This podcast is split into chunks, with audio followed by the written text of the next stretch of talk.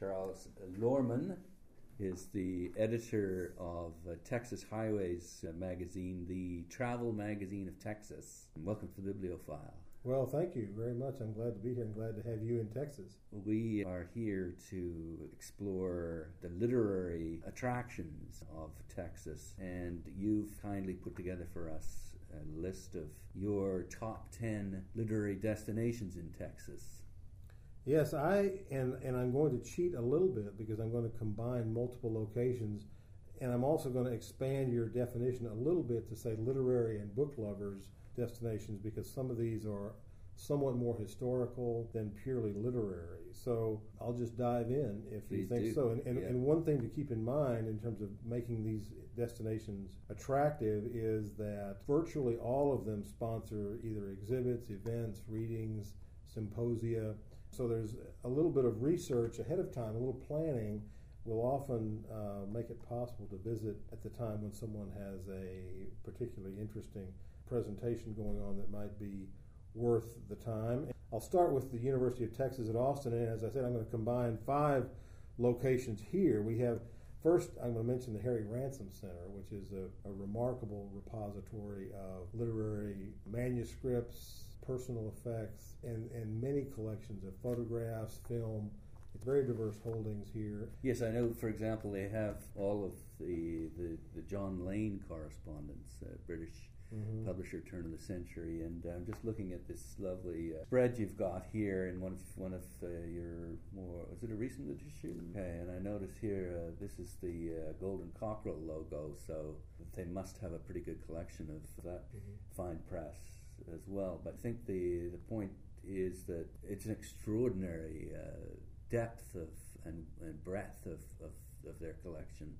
It makes it, a destination. It's totally it's a know. destination itself, partly because of the exhibits which they have always moving through the galleries there, but also because this collection is essentially open to the public uh, with a brief orientation session and uh, the guidance of the curators. Uh, researchers can go in and actually sit at a viewing table and have these amazing uh, objects, documents, collections, manuscripts brought to them, either either to just examine or to actually read and study. Uh, so that's remarkable. And, and they And don't have to be uh, scholars or, They or no, you do not have to be a scholar. uh, you only have to bring a, an ID and and an interest. and an interest exactly. So yeah. it's it's all available, and uh, they have literally millions of, of items that are that are available. And the only limit is your time in terms of what you can see there. I think right now Tennessee Williams is um, is a focus of their activity.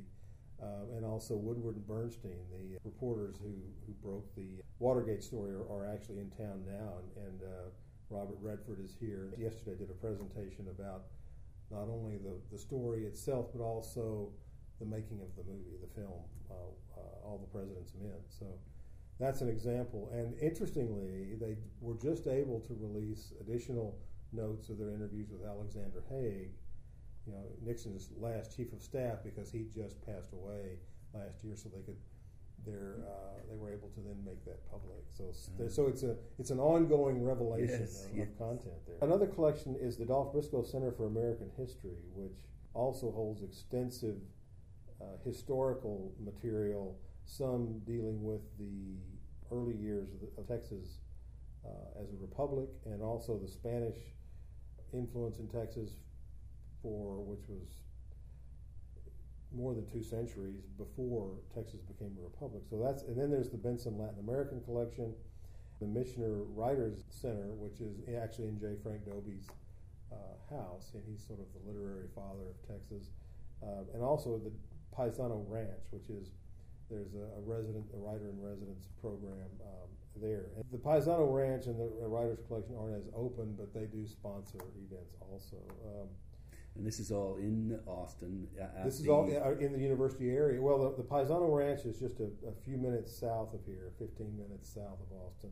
So it's, Okay. so it's so it's the University of Texas system, but the, it's called the University of Texas at Austin. Then, not far from here is the uh, Katherine Anne Porter's house in Kyle. Uh, that, that's a again, it's a it's a destination in the sense that certainly readers of Katherine Anne Porter's work will want to, but they also sponsor readings and uh, special events. Um, another large collection is the uh, Wittliff, the Southwestern Writers Collection, uh, developed by Bill and Sally Wittliff at uh, Texas State University in San Marcos. And there, the the sort of kernel, the, the beginning of that collection was uh, a collection of J. Frank Dobie's personal possessions, but also it's grown since then. But it now includes the work of many regional writers. Uh, John Graves is a, is a well known example of that. That's just uh, about 30 miles. That's in San Marcos, uh, Texas State University, um, 30 miles from Austin. Great. Exactly, about halfway between Austin and San Antonio. And then, as far as a big event, uh, the Texas Book Festival takes place every fall, which is typically mid October to early November, but literally hundreds of, of writers, uh, and, and they do sponsor events throughout the year, but uh, that takes place on the Capitol grounds here in Austin. It's a book fair, musical performances, but, but the center centerpiece, I suppose you'd say, is visits, lectures, panels from every imaginable type of writer, from the, the pure fiction to history, even children's books. I mean, every possible uh, genre and, and style of, of writing is covered. And so some of those events, as you can imagine, are in big rooms like the Senate chamber or the House chamber. Others are in small committee rooms. It will be a more intimate discussion. But the interesting thing is the writers are, are as accessible as they can be, depending on the limitations of the crowd. So that's that's good. It. And that's a pretty good time to visit this part of the world. It too. is a perfect time to be in Austin. Yeah. Sometimes we do get some rain then, which is always welcome, but it's typically a little cooler. The summer has Yeah. moderated somewhat. The heat is not quite so uh, intense, but uh, I mean, we've had uh, people. I introduced a writer from uh, Rhode Island who had, who had been in in Russia as a New York Times writer, and um, he was so happy to have the uh, the heat because they had not really. They had already had it was already cold in, uh, in, in, in the Northeast for some people, the uh, visitors, the heat is, is a welcome thing. Um, so that's a, that's a good one, the Texas Book Festival. And then another place I'm going to mention that has multiple locations is the Fort Worth Cultural District, which includes the Kimbell Art Museum, the Amon Carter Museum of American Art, and the Modern Art Museum of Fort Worth. And those are three museums, and there are more actually there. There's uh, Botanical Gardens is nearby, and a Natural Science Museum as well. And here again, this is more of a book lover's destination in the sense that each of those museums uh, has a wonderful bookstore or gift shop that has extensive books, book collection, collections of books available. Again, typically art books, but it's, uh, it's just such a such a wonderful uh, site, Mhm. and those museums are uh, really worth the time. Um, on a smaller scale in West Texas, I like the Marfa Book Company, and I would suggest someone stop on a trip to Marfa, which is again the home of the, the Chinati Foundation, Donald Judd. Uh, it's it's a major sort of arts destination for West Texas. Whereabouts is that? again? That's in uh, directly north of, of the Big Bend National Park. Out if you if you if you actually if you go straight west from Austin, it's almost straight west, but it's it's about six hours driving, so it's about 400 miles, I guess you'd say. Um, it's Straight west. Straight west, and it's out in that Big Bend region, the Trans-Pecos region, um, north of the park, north of uh, the the actual Big Bend National Park and State Park. But um, there's uh, Marfa, Fort Davis, Marathon. Those are three small towns that are that are certainly wonderful to visit. And uh, the Marfa Book Company has become kind of a community center for the arts, literature, some community events as well, some political. Uh, but it, plus, it's a bookstore, so that's that's good too.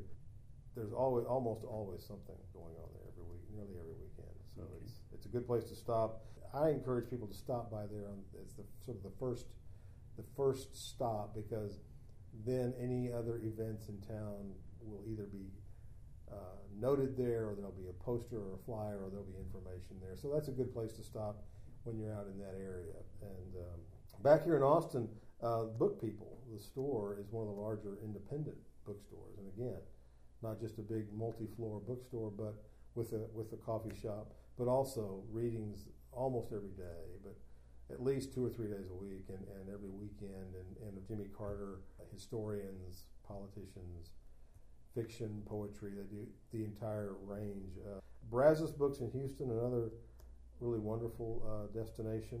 Larry McMurtry's booked up in uh, Archer City, City, yeah. which is a, which is a huge um, collection of, of books in, in in his sort of native territory, native landscape up there, um, and, a- and a kind of a quirky destination is a, is a, a, a beauty salon bookstore in Jefferson called Beauty in the Book, and, and the proprietress of, of that operation also sponsors a, uh, a festival, and uh, that's an interesting little. If you find yourself in East Texas, east of Dallas, and I guess you'd call it northeast, the northeast quadrant of the state. It's a it's a very picturesque town as well. In East Texas is considered more the South versus the West.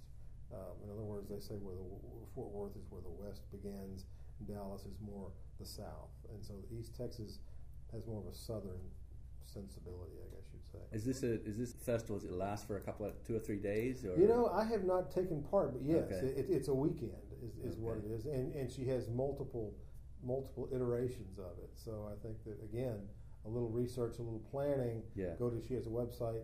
and it's that- what's that- it called again? Beauty, beauty, and the book. You've featured uh, a lot of these places in your magazine, Texas Highways. There's quite the picture of this of this woman, Kathy Patrick. Uh-huh. She's got this beautiful leopard skin. Mm-hmm. Yeah, outsized personality. It's definitely uh, perfect. flashy. Her her interesting story is she had worked her way through school, through college, cutting hair. I mean, as, as a Yeah. as a hairdresser, and, and so she just kept that alive. And it, Good for her. it she's obviously very down to earth, uh, matter of fact, uh, kind of a no nonsense kind of person. But again, shares a passion, and enthusiasm for books and writing, and uh, and, and shares that, and, and and really builds that in others. So that's that's a good thing. And it's funny. This just strikes me as so appropriate for Texas. I don't know why. Well, no, it, uh, it is. It's because she's a big personality, Yeah. not following a, a conventional sort of academic approach or a stereotypical literary approach, but no less enthusiastic. And hon- honestly, in terms of the impact, she's a she's a, uh, a disciple, I suppose you'd say, in terms Yeah. of spreading the word. Great. Okay. So, and then one last place I'll mention, which is another kind of quirky one, is Robert E. Howard, who lives in, in a little town called Cross Plains, and he's the creator of Conan the Barbarian, which is, uh, I guess that's a stretch to call that a literary destination, but it's an interesting, again, an event that uh, has a cult following in, in Texas. Again, I would would recommend that anyone just spend a little time to get some background and, and find out when these events are taking place, to take advantage of these these uh, collections, these museums, because my experience has been they're very eager to share their collections and interests and welcome visitors. So Well, and that's exactly what we're doing with the literary tour. We'll have contact information for all of these different destinations so that visitors can can plan their trips around the dates that these things take place. It sounds to me like Austin really is the literary destination uh, in Texas and that would be a good hub base. starting place Yeah. certainly, and it's Terrific. Well, uh, that's exactly what we were looking for. well good. I've been speaking with Charles Lohrmann, who's the editor of uh, Texas Highways, the travel magazine of Texas based in uh, Austin. Thanks again. Mm.